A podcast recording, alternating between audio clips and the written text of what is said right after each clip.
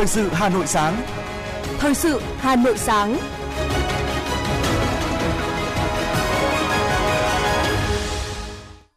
Hồng Hạnh và Ngọc Bách xin được đồng hành cùng quý thính giả trong 30 phút của chương trình Thời sự sáng nay, thứ sáu ngày 24 tháng 6 năm 2022. Chương trình có những nội dung chính sau đây. Khẩn trương xử lý tình trạng thiếu thuốc, vật tư y tế và nhân lực y tế nghỉ việc. Bất ngờ với giá vật liệu xây dựng, nhiều sản phẩm đội giá theo xăng dầu. Tăng lương tối thiểu, động lực để tăng năng suất, chất lượng lao động. Thí sinh đăng ký nguyện vọng xét tuyển đại học từ ngày 22 tháng 7. Phần tin thế giới có những thông tin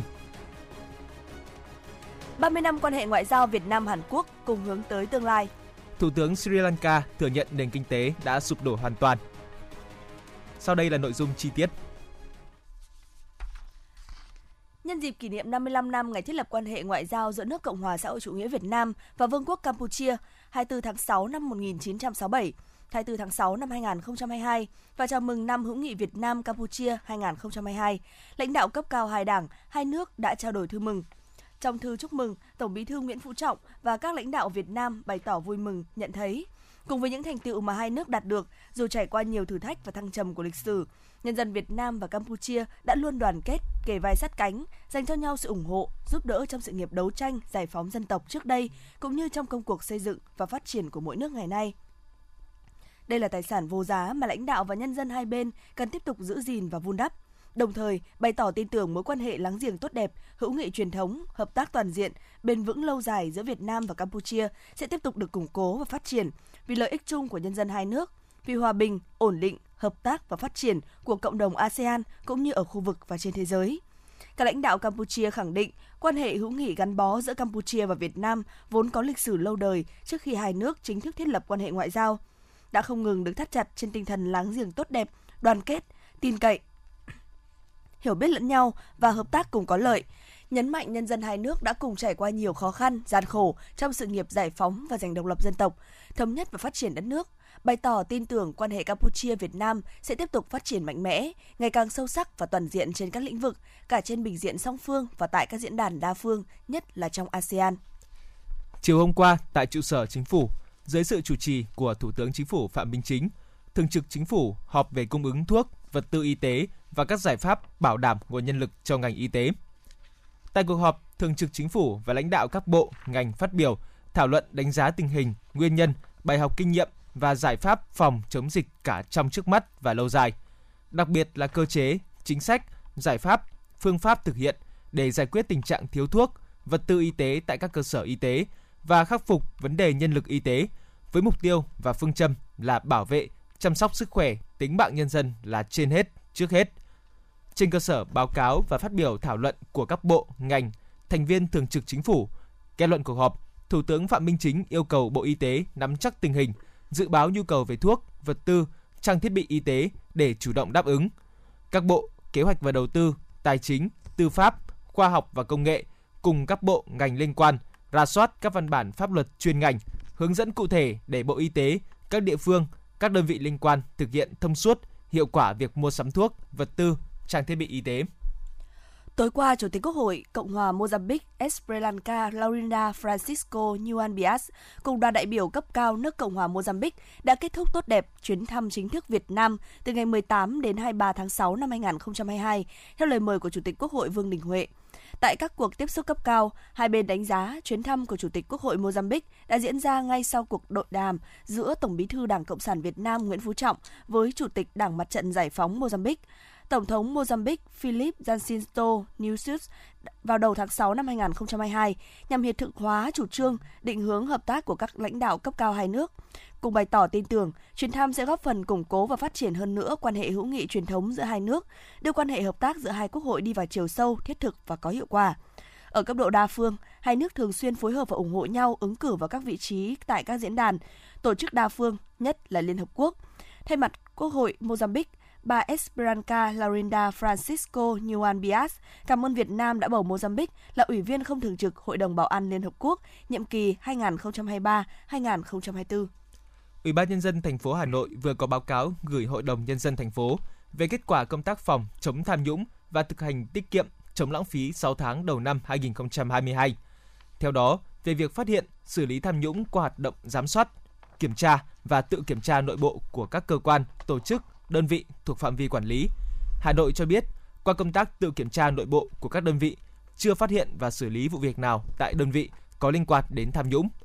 Văn bản nêu rõ, Ủy ban nhân dân thành phố Hà Nội đã quan tâm chỉ đạo công tác thanh tra, kiểm tra nhằm phát hiện, ngăn ngừa, xử lý vi phạm trong công tác phòng chống tham nhũng.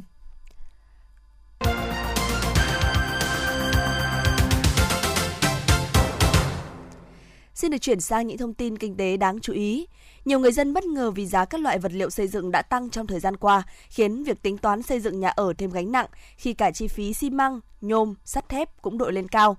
Theo các doanh nghiệp, áp lực nguyên liệu đầu vào là nguyên nhân chính của đợt tăng giá các loại vật liệu xây dựng lần này. Trong đó, xung đột giữa Nga và Ukraine khiến cho giá xăng dầu và gas tăng cao và giá than đá đội giá, khan hiếm, đã kéo theo việc sản xuất vật liệu xây dựng gặp các áp lực về giá. Hôm qua, tập đoàn Vingroup công bố trở thành thành viên của chương trình Industrial Liaison Program, viết tắt là ILP, thuộc trường đại học danh giá MIT của nước Mỹ. Là thành viên đầu tiên đến từ Việt Nam, đồng hành cùng hơn 240 doanh nghiệp hàng đầu thế giới, Vingroup khẳng định vị thế tiên phong trong lĩnh vực công nghệ, công nghiệp tại Việt Nam, kết nối trí tuệ toàn cầu để mang đến những công nghệ mới, phục vụ các nhu cầu đa dạng của khách hàng. Việc tham gia ILP sẽ hỗ trợ đắc lực cho mục tiêu này của Vingroup –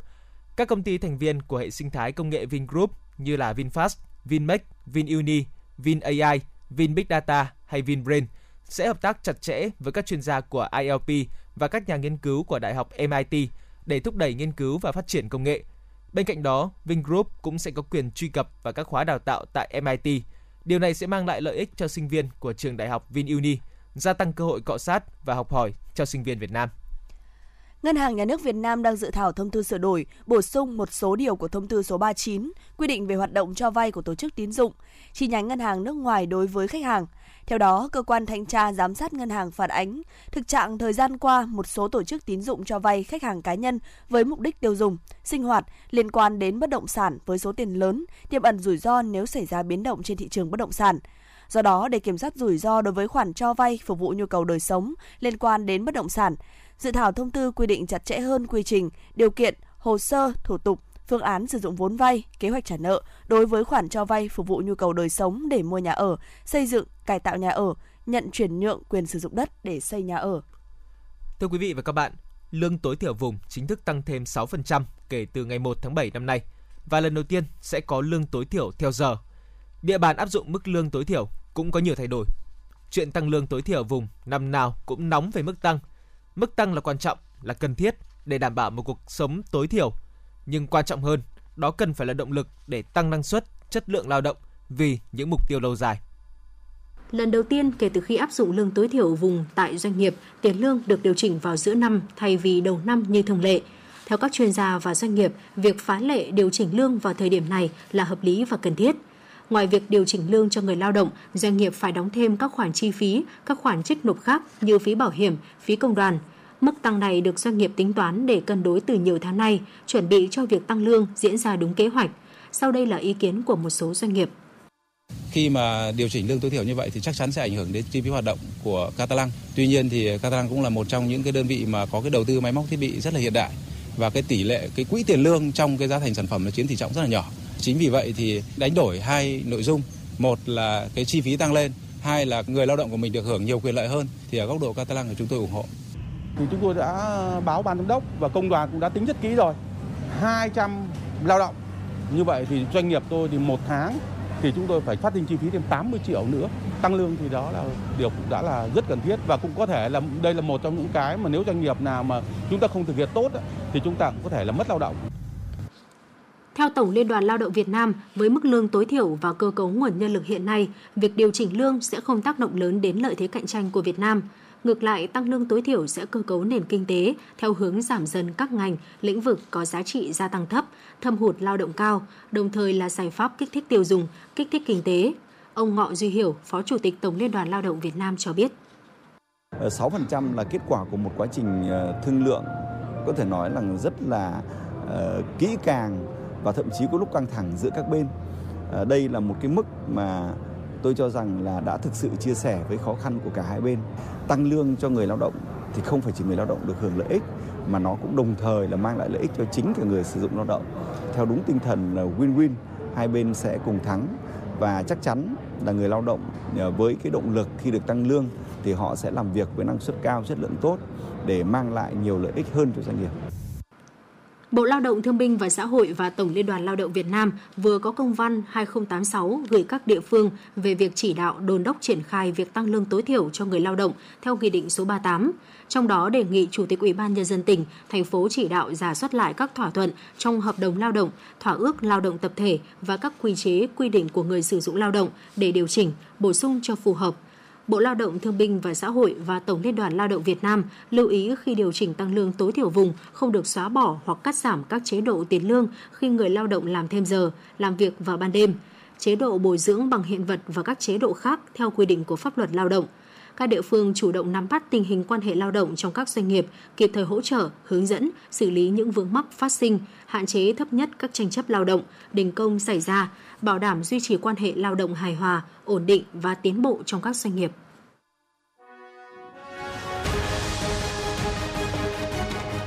Thời sự Hà Nội, nhanh, chính xác, tương tác cao. Thời sự Hà Nội, nhanh, chính xác, tương tác cao.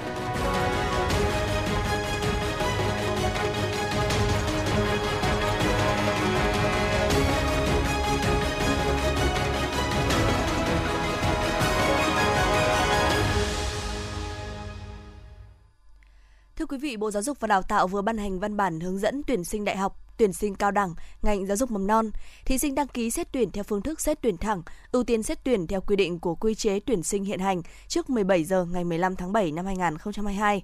Từ ngày 1 tháng 7 đến 17 giờ ngày 18 tháng 7 năm 2022, thí sinh trừ các thí sinh đã và chưa tốt nghiệp các năm trước sử dụng tài khoản đã được cấp để rà soát kết quả điểm học tập cấp trung học phổ thông trên hệ thống hỗ trợ tuyển sinh chung và phản ánh với giáo viên để sửa sai nếu có. Thí sinh tự do đã tốt nghiệp trung học phổ thông trung cấp nhưng chưa đăng ký thông tin cá nhân trên hệ thống chung thì từ ngày 12 tháng 7 đến ngày 18 tháng 7 năm 2022 phải đăng ký để được cấp tài khoản sử dụng cho việc đăng ký nguyện vọng xét tuyển. Một trong những nội dung đáng chú ý trong văn bản là quy định về thời gian đăng ký nguyện vọng. Theo đó, từ ngày 22 tháng 7 đến 17 giờ ngày 20 tháng 8 năm 2022, thí sinh đăng ký, điều chỉnh, bổ sung nguyện vọng xét tuyển không giới hạn số lần. Việc đăng ký nguyện vọng xét tuyển đối với các phương thức xét tuyển phải được thực hiện theo hình thức trực tuyến trên hệ thống hỗ trợ tuyển sinh chung hoặc trên cổng dịch vụ công quốc gia. Các nguyện vọng của thí sinh đăng ký xét tuyển vào các ngành, các phương thức tuyển sinh ở tất cả các cơ sở đào tạo được xếp thứ tự từ 1 đến hết. Mỗi thí sinh chỉ trúng tuyển một nguyện vọng cao nhất trong số các nguyện vọng đã đăng ký. Thí sinh đã hoàn thành việc dự tuyển vào cơ sở đào tạo theo kế hoạch xét tuyển sớm. Nếu đủ điều kiện trúng tuyển, phải tiếp tục đăng ký nguyện vọng xét tuyển trên hệ thống theo quy định. Chiều qua, điểm hiến máu cố định tiếp theo của Viện Huyết học Truyền máu Trung ương chính thức khai trương và đi vào hoạt động tại Bệnh viện Đa khoa Nông nghiệp, huyện Thanh Trì, Hà Nội. Đây là điểm hiến máu cố định ngoại viện thứ tư được triển khai tại Hà Nội. Trước đó, 3 điểm hiến máu cố định tại Trung tâm Y tế quận Hoàn Kiếm, Trung tâm Y tế quận Đống Đa và trạm y tế phường Nhân Chính, quận Thanh Xuân đã được thành lập năm 2019. Trong 3 năm qua, các điểm hiến máu cố định đã đón tiếp trên 100.000 người đến hiến máu và tư vấn xét nghiệm kiểm tra sức khỏe, tiếp nhận trên 86.000 đơn vị máu. Riêng từ đầu năm 2022 đến nay, hàng vạn người dân đã chủ động đến hiến máu ở các địa điểm này và đã thu được 57.000 đơn vị máu tại trụ sở của viện và 13.000 đơn vị máu được tiếp nhận tại 3 điểm cố định ngoại viện. Công ty trách nhiệm hữu hạn một thành viên môi trường đô thị Hà Nội Urenco vừa gửi văn bản số 306 tới Sở Xây dựng, Sở Tài nguyên và Môi trường thành phố Hà Nội với đề nghị tạm dừng tiếp nhận rác khu liên hiệp xử lý rác thải Xuân Sơn thuộc thị xã Sơn Tây Ba Vì. Thời gian tạm dừng tiếp nhận từ 18 giờ ngày 23 tháng 6 cho đến khi giải quyết được khó khăn về hạ tầng lưu chứa nước rác tại hồ chứa. Cùng đó, Urenco kiến nghị Ban duy tu các công trình hạ tầng kỹ thuật, Sở Xây dựng Hà Nội chỉ đạo nhà thầu thi công hồ 1.3 có đánh giá và khắc phục triệt để sự cố để đảm bảo hồ chứa. Đồng thời, Urenco cũng đề nghị đơn vị liên quan vận hành trở lại trạm xử lý nước rác Sơn Tây để giảm áp lực đối với công tác lưu chứa nước rác tại bãi. Công an thành phố Hà Nội cảnh báo, thời gian qua, mặc dù đã có nhiều cảnh báo về việc giả danh nhân viên ngân hàng công ty tài chính đăng tải thông tin hỗ trợ vay tiền, giải ngân nhanh trên mạng xã hội để lừa đảo, chiếm đoạt tài sản, nhưng vẫn còn có người sập bẫy trước các đối tượng. Đa phần đó là những người ít cập nhật thông tin xã hội, báo chí. Công an thành phố Hà Nội khuyến cáo người dân cảnh giác trước loại hình được quảng cáo là vay tiền nhanh chóng, dễ dàng giải ngân trong ngày thông qua các trang mạng, mạng xã hội hay app vay tiền. Những lời mời chào vay tiền với thủ tục nhanh gọn, chỉ cần đóng phí bảo lãnh để giải ngân có thể là bẫy của các đối tượng lừa đảo.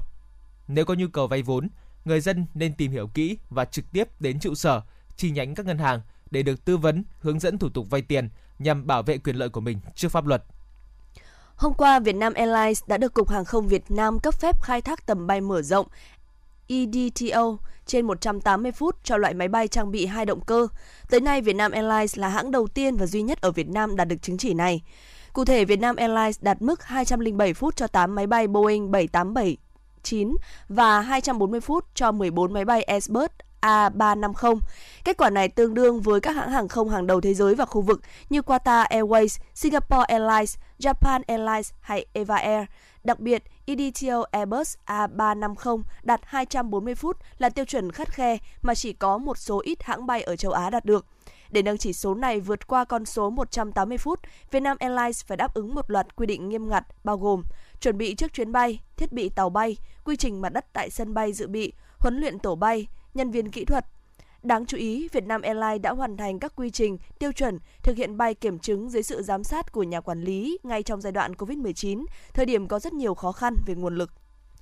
Thưa quý vị và các bạn, luyện giải đề thi trung học phổ thông các năm trước, đề thi minh họa của Bộ Giáo dục và Đào tạo,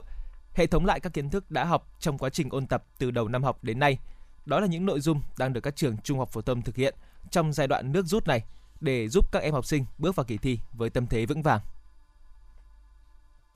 Với học lực giỏi, em Trần Thị Tâm Đan, lớp 12A3, trường Trung học phổ thông Lương Thế Vinh, huyện Ba Vì đã đăng ký nguyện vọng vào trường Học viện Báo chí và Tuyên truyền. Trong giai đoạn nước rút này, Tâm Đan đang tập trung ôn luyện các kiến thức được thầy cô bổ trợ, tập trung giải đề và ôn lại tất cả cấu trúc để có kỹ năng làm bài. Em Trần Thị Tâm Đan, lớp 12A3, trường Trung học phổ thông Lương Thế Vinh, huyện Ba Vì cho biết. Thời gian vừa qua thì nhà trường đã tổ chức cho bọn em ôn thi rất là tốt và các thầy cô giáo cũng rất tận tâm chia sẻ về những phương thức thi của năm nay cho bọn em và em cũng ờ, rất chăm chỉ học tập cùng với các bạn. Ngoài những giờ học ở trường ra thì bọn em sẽ tổ chức học nhóm với nhau ở nhà hoặc là học online với nhau. Quan trọng là bọn em đã cố gắng cùng với các thầy cô giáo rất là nhiều. Tại vì à, năm nay có thể là các phương thức của em thay đổi khá là nhiều. À, nguyện vọng của em thì được uh, em đặt vào trường báo chí và tuyên truyền à, em cũng mong là các bạn có thể cố gắng được đạt được nguyện vọng của mình và cố gắng được trong học tập để có được kỳ thi uh, tốt nhất.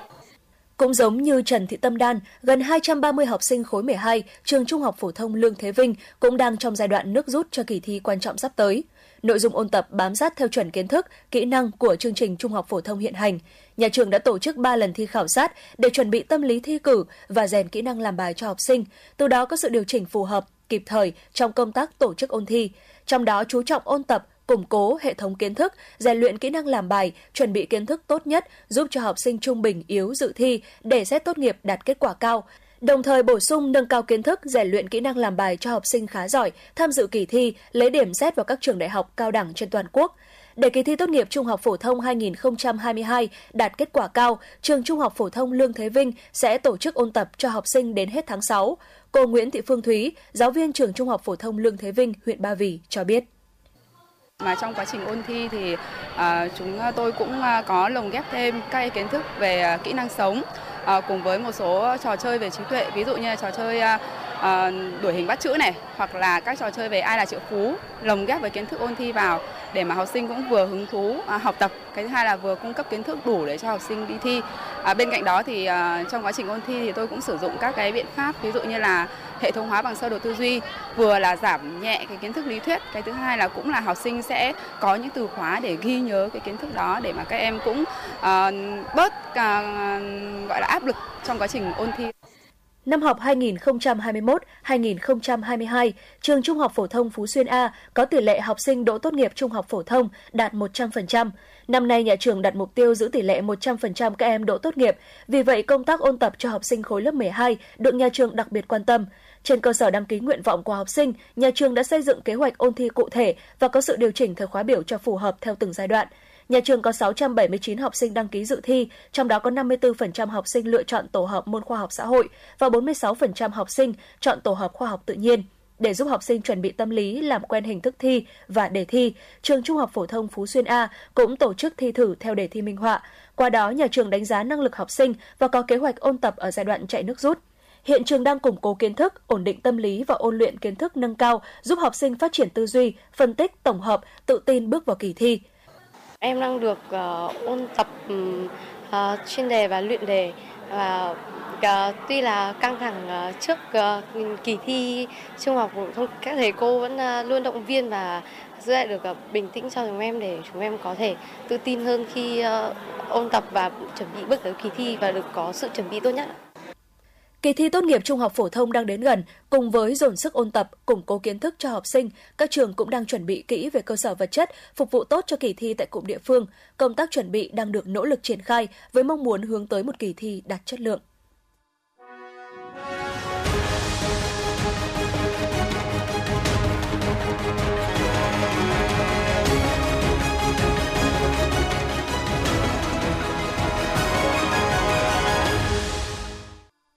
Xin chuyển sang phần tin thế giới. Diễn đàn toàn cầu Mekyung lần thứ 30 với chủ đề kỷ niệm 30 năm thiết lập quan hệ ngoại giao Việt Nam Hàn Quốc cùng nhau hướng tới tương lai đã được tổ chức tại thủ đô Seoul ngày hôm qua với sự tham dự của đông đảo chính giới và đại diện từ các doanh nghiệp Hàn Quốc và Việt Nam.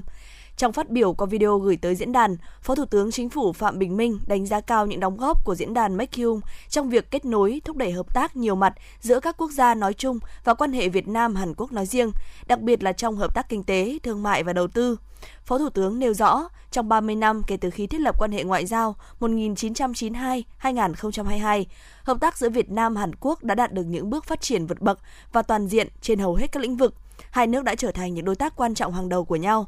Phó Thủ tướng Phạm Bình Minh nhấn mạnh Hàn Quốc tiếp tục duy trì vị trí thứ nhất về đầu tư nước ngoài tại Việt Nam với nhiều dự án có quy mô, tác động tích cực đối với sự phát triển kinh tế xã hội tại các địa phương của Việt Nam, góp phần quan trọng từng bước xây dựng các chuỗi cung ứng chiến lược tại Việt Nam. Liên quan tới việc Cục Hải sự tại Hải Nam, Trung Quốc thông báo tập trận quân sự tại khu vực nằm trong lãnh đảo lãnh hải đảo Phú Lâm, quần đảo Hoàng Sa của Việt Nam, người phát ngôn Bộ Ngoại giao Lê Thị Thu Hằng nêu rõ việc Trung Quốc tiến hành tập trận ở khu vực quần đảo Hoàng Sa là xâm phạm nghiêm trọng chủ quyền của Việt Nam đối với quần đảo này, đi ngược lại tinh thần tuyên bố ứng xử của các bên ở Biển Đông DOC, gây phức tạp tình hình, không có lợi cho việc đàm phán hiện nay giữa Trung Quốc và ASEAN về bộ quy tắc ứng xử giữa các bên ở Biển Đông COC và việc duy trì môi trường hòa bình, ổn định và hợp tác ở Biển Đông. Việt Nam kiên quyết phản đối và yêu cầu Trung Quốc tôn trọng chủ quyền của Việt Nam đối với quần đảo Hoàng Sa, không tái diễn vi phạm tương tự Hãng tin AP dẫn lời Thủ tướng Sri Lanka phát biểu trước các nhà lập pháp rằng nền kinh tế nước này đã sụp đổ sau nhiều tháng thiếu lương thực, nhiên liệu và điện. Theo ông Wickremesinghe, quốc gia Nam Á này đang phải đối mặt với một tình huống nghiêm trọng, chứ không chỉ dừng lại ở tình trạng thiếu hụt cũng như có khả năng rơi xuống đáy. Nền kinh tế Sri Lanka đang chịu sức nặng của các khoản nợ trồng chất, mất mát nguồn thu kinh doanh từ du lịch cũng như các tác động khác của đại dịch COVID-19 cũng như chi phí hàng hóa tăng cao. Kết quả là quốc gia này sắp phá sản, hầu như không còn tiền để nhập khẩu xăng, sữa, khí đốt và giấy vệ sinh. Bà Penny Wong sẽ thăm Việt Nam từ ngày 26 tháng 6 đến 28 tháng 6 theo lời mời của Bộ trưởng Ngoại giao Bùi Thanh Sơn. Người phát ngôn Bộ Ngoại giao Lê Thị Thu Hằng cho biết trong cuộc họp báo đây là chuyến thăm Việt Nam đầu tiên của bà ông trên cương vị Ngoại trưởng Australia. Ngoại trưởng Penny Wong dự kiến trao đổi với Bộ trưởng Bùi Thanh Sơn về các biện pháp nhằm tăng cường quan hệ đối tác chiến lược Việt Nam Australia, quan hệ đối tác chiến lược toàn diện ASEAN Australia cũng như các vấn đề khu vực quốc tế mà hai bên cùng quan tâm. Theo báo cáo của Economist Intelligence Unit, EIU, Viên đã trở lại vị trí đầu bảng thay thế cho Auckland, thành phố lớn của New Zealand bị tụt xuống vị trí thứ 34 do các hạn chế về đại dịch COVID-19. Những yếu tố giúp Viên được đánh giá cao bao gồm tình hình ổn định và cơ sở hạ tầng tốt, dịch vụ chăm sóc sức khỏe tốt và đời sống văn hóa và giải trí phong phú. Châu Âu có 6 trong số 10 thành phố đáng sống hàng đầu thế giới. Tiếp theo thủ đô của Áo là thủ đô Copenhagen của Đan Mạch và Zurich của Thụy Sĩ. Tổng thư ký Tổ chức Hiệp ước Bắc Đại Tây Dương NATO Jens Stoltenberg cho biết liên minh quân sự này không chắc có thể vượt qua sự phản đối của Thổ Nhĩ Kỳ để Phần Lan và Thụy Điển gia nhập khối. Trong khi NATO hy vọng sẽ đẩy nhanh quá trình kết nạp thành viên mới, Thổ Nhĩ Kỳ đã ngăn chặn động thái này. Thổ Nhĩ Kỳ đã yêu cầu Phần Lan và Thụy Điển ngừng hỗ trợ các thành viên của Đảng Công nhân Người Quốc ly khai mà nước này liệt vào danh sách khủng bố, đồng thời dỡ bỏ lệnh cấm vận vũ khí đối với nước này. Mỹ cũng đã lên tiếng ủng hộ việc kết nạp Phần Lan và Thụy Điển giúp củng cố sườn phía đông bắc của liên minh quân sự này. Khoảng 50.000 nhân viên đã cùng tổ chức cuộc đình công lớn nhất của ngành đường sắt Anh trong 30 năm qua, khiến hàng triệu hành khách gặp phải khó khăn khi đi lại. Cuộc đình công trên diễn ra trong bối cảnh tiền lương của công nhân không theo kịp với lạm phát, vốn tăng lên mức cao nhất trong vòng 40 năm qua tại Anh. Bên cạnh đó, ngành đường sắt cũng đang hồi phục chậm sau đại dịch COVID-19 khi mà lượng khách sử dụng dịch vụ giao thông này còn ở mức hạn chế.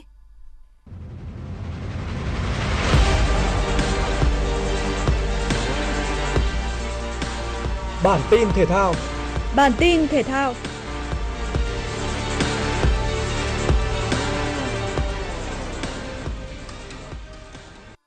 Theo chuyên gia chuyển nhượng Fabrizio Romano, Juventus và Paul Pogba về cơ bản đã đạt được thỏa thuận và hợp đồng giữa hai bên sẽ được ký kết khi tiền vệ người Pháp hoàn tất kiểm tra y tế. Pogba quyết định không gia hạn hợp đồng với Manchester United để trở thành cầu thủ tự do ở kỳ chuyển nhượng mùa hè 2022. Được biết Juventus sẵn sàng trả lương 8 triệu euro một mùa cho tiền vệ người Pháp. Bên cạnh đó, cầu thủ sinh năm 93 vẫn nhận được những tiền phụ phí, thưởng tùy thuộc vào màn trình diễn của mình ở mùa giải mới. Paul Pogba đã có 4 mùa giải khoác áo Juventus từ 2012 đến 2016. Cầu thủ này có 34 bàn thắng, 40 kiến tạo sau 177 trận ra sân cho bà đầm già thành Turin. Nếu ký hợp đồng gia nhập Juventus ở mùa hè năm nay, Pogba sẽ được tiếp tục làm việc dưới sự huấn luyện của huấn luyện viên Mark Aguirre. Tay vợt người Mỹ Natalia Dalamais đã để giành quyền góp mặt ở Wimbledon. Dalamais đứng thứ 43 thế giới ở nội dung đôi nữ. Cô đại diện cho Nga từ năm 2015 với tư cách tay vợt chuyên nghiệp. Dalamais đã giành hai danh hiệu đôi WTA cùng 10 chức vô địch ITF. Thành tích tốt nhất của tay vợt 29 tuổi ở Wimbledon là vào vòng 2 đôi nữ năm 2017. Wimbledon năm nay cấm tay vợt Nga và Belarus do căng thẳng giữa Nga và Ukraine. Giải đấu vì thế vắng số 1 đơn nam Dani Medvedev và số 6 đơn nữ Arina Sabalenka. 15 trong số 100 tay vợt hàng đầu, đơn nam và đơn nữ không được dự Grand Slam sân cỏ. Giải quần vợt Wimbledon sẽ khởi tranh từ ngày 27 tháng 6 ở All England Club, London. Novak Djokovic và Ashley Barty là đương kim vô địch ở các nội dung đơn. Djokovic sẽ là hạt giống số 1 năm nay do Medvedev bị cấm, còn Alexander Zverev chấn thương. Barty thì đã giải nghệ vào tháng 3. Sau hàng loạt sự ra đi của những cái tên đình đám như Phil Mickelson, Bryson DeChambeau hay Dustin Johnson, ban lãnh đạo của tổ chức golf chuyên nghiệp hàng đầu thế giới đã nhận ra sự cần thiết phải thay đổi để có thể giữ chân các thành viên của mình. Và động thái mới nhất đó là công bố việc tái thiết cũng như tổ chức mới 8 giải đấu với số tiền thưởng lên tới 20 triệu đô la Mỹ. Theo đó, bắt đầu từ mùa giải 2023, PJ Tour sẽ có 8 giải đấu không sử dụng hình thức cắt loại và có tổng số tiền thưởng lên tới 20 triệu đô la Mỹ. Trong đó, các golfer góp mặt trong top 50 FedEx Cup cũng sẽ nhận được số tiền thưởng cao gần như gấp đôi so với những mùa giải trước. Ủy viên điều hành của giải đấu, ông Jay Monahan cho biết, PJ Tour sẽ đoàn kết các tay golf dưới một tinh thần tuyệt vời nhất và sẽ luôn đảm bảo cho các golfer ở lại có được lợi ích tốt nhất từ các nhà tài trợ, giải đấu và cả sự yêu mến từ các cổ động viên. Trong khi đó, LIV Gold Tour cũng đang đề xuất được tính điểm trên bảng xếp hạng thế giới. Nếu điều này xảy ra, sẽ là cú đánh rất mạnh vào sự tồn tại của cả hai hệ thống giải lâu đời là PJ Tour và DP World Tour. Dự báo thời tiết, các tỉnh ven biển Nam Trung Bộ có mây, ngày nắng, chiều tối và tối có mưa rào và rông rải rác, đêm có mưa rào và rông vài nơi, gió nam đến đông nam cấp 2, cấp 3.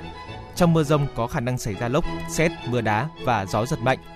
Nhiệt độ thấp nhất từ 24 đến 27 độ, nhiệt độ cao nhất 30 đến 33 độ, có nơi trên 33 độ. Cao nguyên Nam Trung Bộ có mây, có mưa rào và rông vài nơi. Riêng chiều tối và tối có mưa rào và rông rải rác. Cục bộ có mưa to, gió Tây Nam cấp 2, cấp 3. Trong mưa rông có khả năng xảy ra lốc, xét, mưa đá và gió giật mạnh. Nhiệt độ thấp nhất từ 19 đến 22 độ, nhiệt độ cao nhất 29 đến 32 độ. Đông Nam Bộ có mây, có mưa rào và rông vài nơi, Riêng chiều tối và tối có mưa rào và rông rải rác. Cục bộ có mưa to, gió Tây Nam cấp 2, cấp 3. Trong mưa rông có khả năng xảy ra lốc, xét, mưa đá và gió giật mạnh. Nhiệt độ thấp nhất 23 đến 26 độ, nhiệt độ cao nhất 31 đến 34 độ. Khu vực Hà Nội có mây, ngày nắng, chiều tối và đêm có lúc có mưa rào và rông. Gió đông nam cấp 2, cấp 3. Trong mưa rông có khả năng xảy ra lốc, xét và gió giật mạnh. Nhiệt độ thấp nhất 25 đến 28 độ, nhiệt độ cao nhất 32 đến 34 độ. Quý vị và các bạn vừa nghe chương trình thời sự của Đài Phát thanh và Truyền hình Hà Nội. Chỉ đạo nội dung Nguyễn Kim Khiêm, chỉ đạo sản xuất Nguyễn Tiến Dũng, tổ chức sản xuất Xuân Luyến. Chương trình do biên tập viên Minh Thơm, phát thanh viên Hồng Hạnh Ngọc Bách và kỹ thuật viên Kim Thoa thực hiện. Hẹn gặp lại quý vị trong chương trình thời sự lúc 11 giờ trưa nay. Thân ái chào tạm biệt.